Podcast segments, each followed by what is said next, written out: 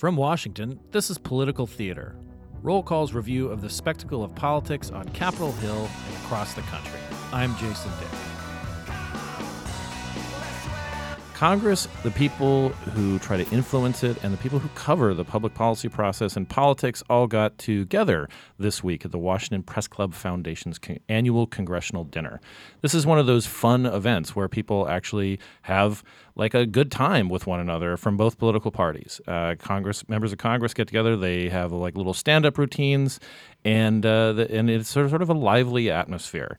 Uh, it, it, it seems to be a, bit of a departure from some of the dark moments that we uh, seem to be uh, experiencing a lot in, in Washington. And I thought that this would be an excellent opportunity to talk to one of my favorite humor writers, Alexandra Petri of the Washington Post, uh, who is able to uh, articulate the the state we find ourselves in in a way that I find refreshing and it's great. Alexandra, welcome to Political Theater. Thanks for having me.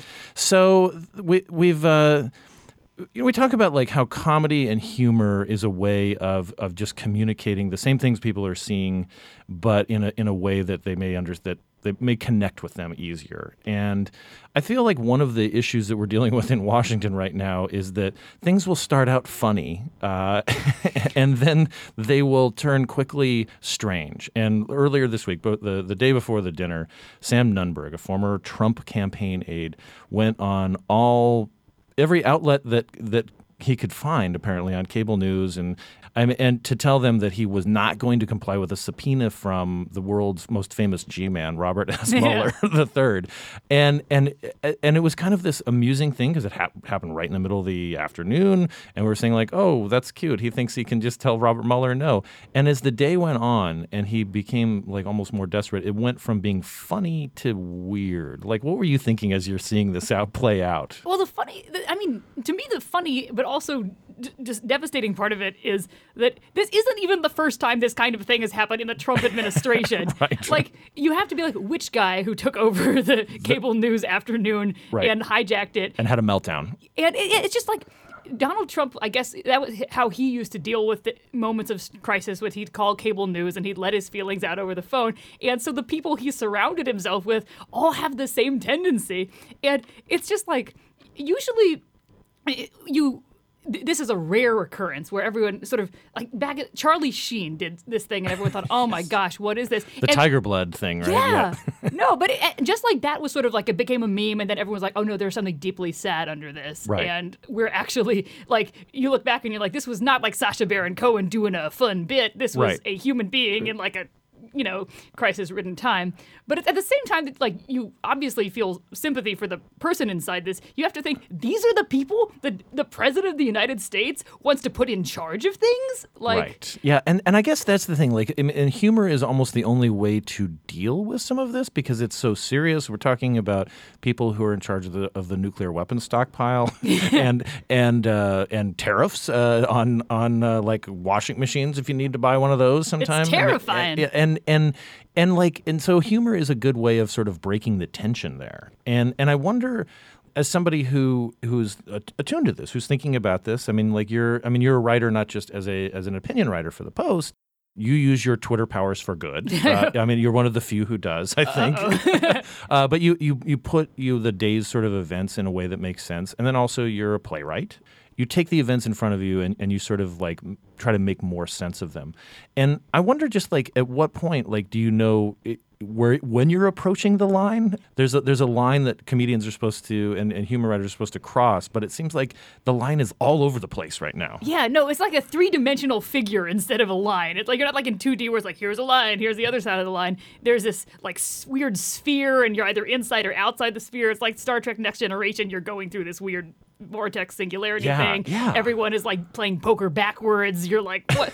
like everyone's Romulan uh, secret daughter is in charge of stuff. You're like, what's going on? This isn't the universe I'm living in. This should be something I'm watching on television and can turn off and have no real world consequences. But the trouble is, like, back during the election, I was kind of like, I don't want to live under a Trump presidency, but I'd love to have a snow globe where I could watch what would happen. And that's how I feel. It's still like if this were not happening to real people, it would be an amazing spectacle. Nobody would believe it. Yeah. It's, it's almost too fantastic, right? I mean, just in, in seeing what we're we've seen, you know, just sort of recap some of the events of the week.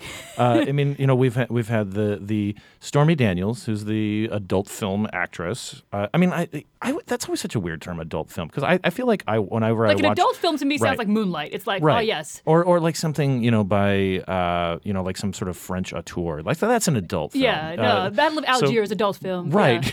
But so so this adult film actress Stormy Daniels uh, uh, filed a lawsuit. This happened, la- you know, the evening of the dinner, the congressional dinner, where you know it was sort of lighting up. We were just waiting for the next sort of shoe to drop, and the, and the, the closet is like just has an infinite number of shoes Yeah. to drop. Um, And they're she- all like Ivanka Trump branded. No, right um, or Fernando uh, Marcos I guess right Yeah. uh, from uh, from a different era but and and she's suing the president for not uh, you know like saying for talking about their affair for which she was paid $130,000 in hush money but he didn't sign the non-disclosure agreement so people are and it's which just I'm like confused. Does she want to be hushed again? But I, I'm not a lawyer. I and I don't- don't understand what's happening. yeah and I thank do God think, we're not lawyers like, right in this my favorite thing about this part of the saga is all of the like journalists who've got gotten to go to strip clubs and sit there and like file an expense report being like I sit in like the steamy underbelly of America and I think of the metaphors I watch her twirl and say I've read like eight pieces like this where Right. it's just like I'm sitting there and is it all a metaphor and like is it all a lie and I also tried to expense a lap dance um, and it's like wh- what's going on here like Yeah. so I, I'm not sure like every, anyone's figured out how to approach this story yet Yeah, I mean, and and again, that's just one story. I mean, like one one of my favorite lines about Gary Cohn, and you explored this a little bit in in your uh, most recent like sort of b- blog post. Uh, on the Washington Post is you have a sort of revised resignation letter by, by Gary Cohn. So Gary Cohn's the, the economic advisor of the president. He uh, quit. He announced that he was quitting, uh, and and basically it's over the trade. He, he lost you know the the argument over whether to impose tariffs on steel and aluminum. Uh, he's a, he's a big free trade guy. So what did you know what what did your piece uh, like? How, how did you approach this? Because it was I thought it was like sort of spot on. well, the thing was back in right after Charlottesville, he also made it very public by sort of giving a number of interviews to outlets saying he had drafted a letter of resignation. And I thought, well, if you draft a letter of resignation after Charlottesville, you probably still have the draft sitting around Somewhere. And so how, how would you modify that now that what you are resigning over is not the fact that the president was making moral equivalencies between white supremacists marching and chanting Jews will not replace us, where like a protester was killed when a car plowed into the crowd, but like over this tariffs thing, which I understand like people have their priorities and but you just would need to modify and sort of move that letter around in And, considerable and so your, ways. yeah, your piece has these strikeouts uh, Yeah. of like you know it, it- we we can't tolerate you know like sort of you know basically cuddling Nazis. Yeah, Uh, but we like, can't tolerate moral equivalation is crossed out and scribbled in Right. tariffs. Right, tariffs. I mean, and the, the, I think the Onion had a great headline along the lines of Gary Ca- Gary Cohn quits White House job after Trump makes disparaging comments about aluminum. And and it's just it's it's so it's hard to it's hard to catch up. But I think I'll- someone at the congressional dinner, in fact, had a joke where it's like, I guess he grew some steel in his spine, which Yes. Was not bad, especially given that you're grading on a congressional curve. Exactly, and you know th- this was one of the things. So, so in there there were basically four like sort of comedy routines at, at this. I mean, the, the the the dinner raises money for scholarships and for uh, you know basically like tracking a lot of the efforts of particularly women. The the Press Club Foundation grew out of the old Women's Press Club before women were, were admitted to the National Press Club. Oh, man. And and and so that you know a lot of their programming is about like oral history and recognizing the accomplishments of, of women journalists. Um, and then you get like you, you get two people uh, to to sort of warm up acts, if you will, and then Mm-hmm. you got the main stage act. So we had. Uh, Nancy Pelosi, uh, the the House Minority Leader. Assuming she was the main stage act. Actually, she wasn't. She was the the warm-up. She was one of the warm ups, Ah. uh, and and she said she'll be she'll be very brief, and and and she had a notebook that actually said one minute speech, and and she immediately joked about her magic one minute uh, in, in leadership time where she can speak infinitely, and then Steve Scalise. The, the Mm-hmm. House Majority Whip uh, was there, and, and you know he there was a little bit of added gravity because you know he survived a Yeah. horrific shooting last year. I do notice that CNN is here. Uh, I really want to personally thank CNN for my speedy recovery. Uh, you may not know this, my doctors were truly amazed at how fast I was able to recover. Of course, when CNN is the only channel available at the hospital, it's amazing how quickly you'll be able to recover and get back to work. So, thank you for that motivation. You know, a lot of people ask me if I want to go back in time, you know, before that day in June. And I tell them I don't have to. I just can turn on Fox News and it's like going back to 2016 again. I think we're still looking for Hillary's emails right now. And then they got to Ileana Ros-Lehtinen, a Republican congresswoman from Miami area in, in Florida, uh, and, and, retiring. Yeah, she's so retiring, we were so, we were waiting for her to like kind of let loose, Come out of her YOLO. Before it became popular, I announced my retirement from Congress. it's really the first time that I've been accused of being a trendsetter. Republicans haven't deserted something this fast since Jeb Bush ran for president. Yeah. right, yeah, exa- as if she needed more encouragement to come out of her shell. Um, and then Chris Coons, the the you know the the um, senator from Democratic senator from Delaware, and I thought. Um, it was interesting the way each person approached their humor. I mean, th- that I mean, Pelosi seems to acknowledge that she can be a lightning rod. Donald Trump is actually a teetotaler. He doesn't drink, which is funny because he sure seems to like his white Russians.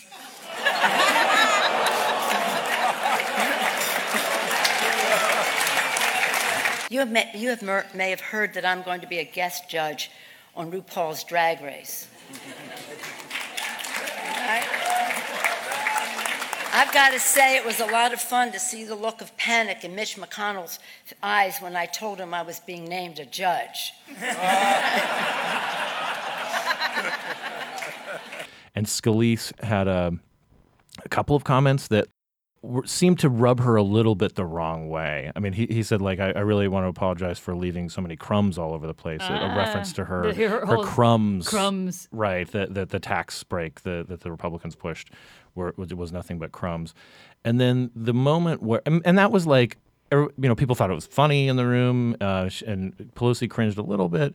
And then there was this moment where Ileana Ros-Lehtinen uh, talked about Nancy Pelosi's appearance Uh, and then that that just did not go over well. So I mean, there's this you know this thought that Nancy Pelosi perhaps uses Botox or something like that to keep her face looking fresh, uh, being a, a, woman in, in her 70s, and uh, it it really.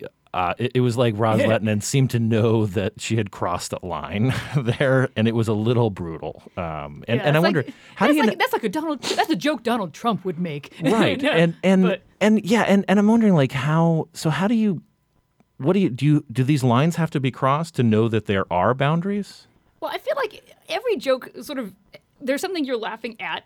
And you have to figure out, like, I think in the in the Crumbs case, that's sort of an interesting example because his premise is like politics, it's, right. it's a funny, like, he's making fun of her for like saying this thing, which I guess Right. he thought was hyperbole. I, Right. uh, There's nothing funnier than taking a joke apart and being like, here's probably what the mechanics of it were. But Right. so whenever you make a joke, you're expecting that people will recognize something that you're saying and laugh at it. And so, uh, so sort of like I guess the the premise is like oh like plastic surgery. Ha ha ha women. And it's like uh womp womp womp womp womp. You know it was like whoa. You know it, it really was this sort of chilling moment. And then she went on you know and, and kind of recovered and the and the room recovered too. But it was this it was this moment where you felt that there was a line that was crossed you know and Yeah. and, and I and I I mean I guess this just happened. No but it's good to know that the lines are still there because you, they were sort of back in the day I'm back in the remote wasteland that was known as like 2014. There- this would have been maybe a the whole week would have been people saying, oh Right. "Oh my God, can you believe it? Thank heavens she's retiring." Right. And but now it's just like every day the president is saying something. But I'm glad to know that like there was still that silence in the room and people weren't just like, "I've seen worse things like this before noon." right Every day. exactly so kind of summarizing here i mean we we've we've talked a lot about like crossing lines and and the the sort of the dilemma that somebody who who uses humor to communicate points like faces how do we know when we're approaching those lines? And from your perspective how do you make a decision about whether you're going to like get really close to that line or cross it or just like find another topic? Well, I think that that is a constant struggle for everyone because there's also separate from the question of if something's going on and you're describing it, are you normalizing it or are you just allowing people to sort of laugh at something that's really happening? There is the question of like what can you laugh at? And I think uh, I mean at the risk of being that to try to give a serious answer to a question about humor, which is always a dangerous proposition. uh, I think it depends what you're laughing at. And I know there's the old sort of rule of like punch, try not to punch down. And I think that I, I don't always succeed, but I hope I apply that.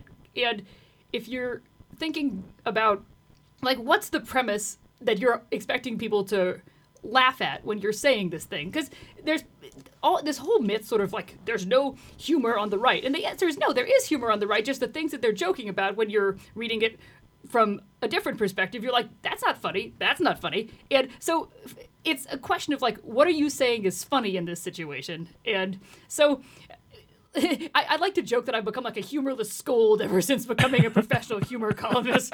I'm just like, why are we laughing? We shouldn't be laughing. We should all be rending our garments. But I think, uh, hopefully, I'm joking so we can, in in the hopes of reminding people what you should be laughing at, as opposed to just because I, I when you go in there guns blazing and you're like I can make jokes about everything. Right. nothing's off limits. It's like no you, like the joke is to be like this is ridiculous. This is not ridiculous. Like let's protect the non-ridiculous thing.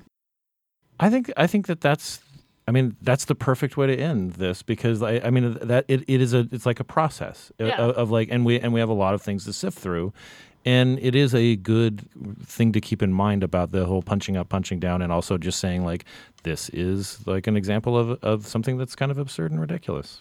yeah no but it's a constant struggle given that you can just walk out and say hey look at Donald Trump and everyone's like ha ha ha right, you just turn on cable news, right? That's humorous enough. I mean, it's like, well, I don't know. Like let's let's try to make let's try to make sense of it in some way possible, right? yeah it's like who's the joke on is it on us thank you for coming in and talking about this stuff because it is like, you're right dissecting humor is not always the easiest thing to do i mean sometimes it's just easier to be funny and i would encourage uh, people to follow you on twitter yeah Uh, where you will and- notice me being a humorless scold yes and and also to follow you on, on, on your blog and, and particularly you know for for those uh, who still get the saturday paper that's that's your spot Mm-hmm. I'm uh, in a physical newsprint edition. You can get like the little black inky stuff on your fingers. love it thanks so much alexandra for coming on political theater Thank you. I'm Jason Dick. Thank you for joining us. You can subscribe to this podcast on iTunes, Stitcher, and on NPR One. And please take a little time and rate us on iTunes. For more on this and other stories, visit rollcall.com or find us on Twitter at CQNow or at rollcall. Thanks for listening.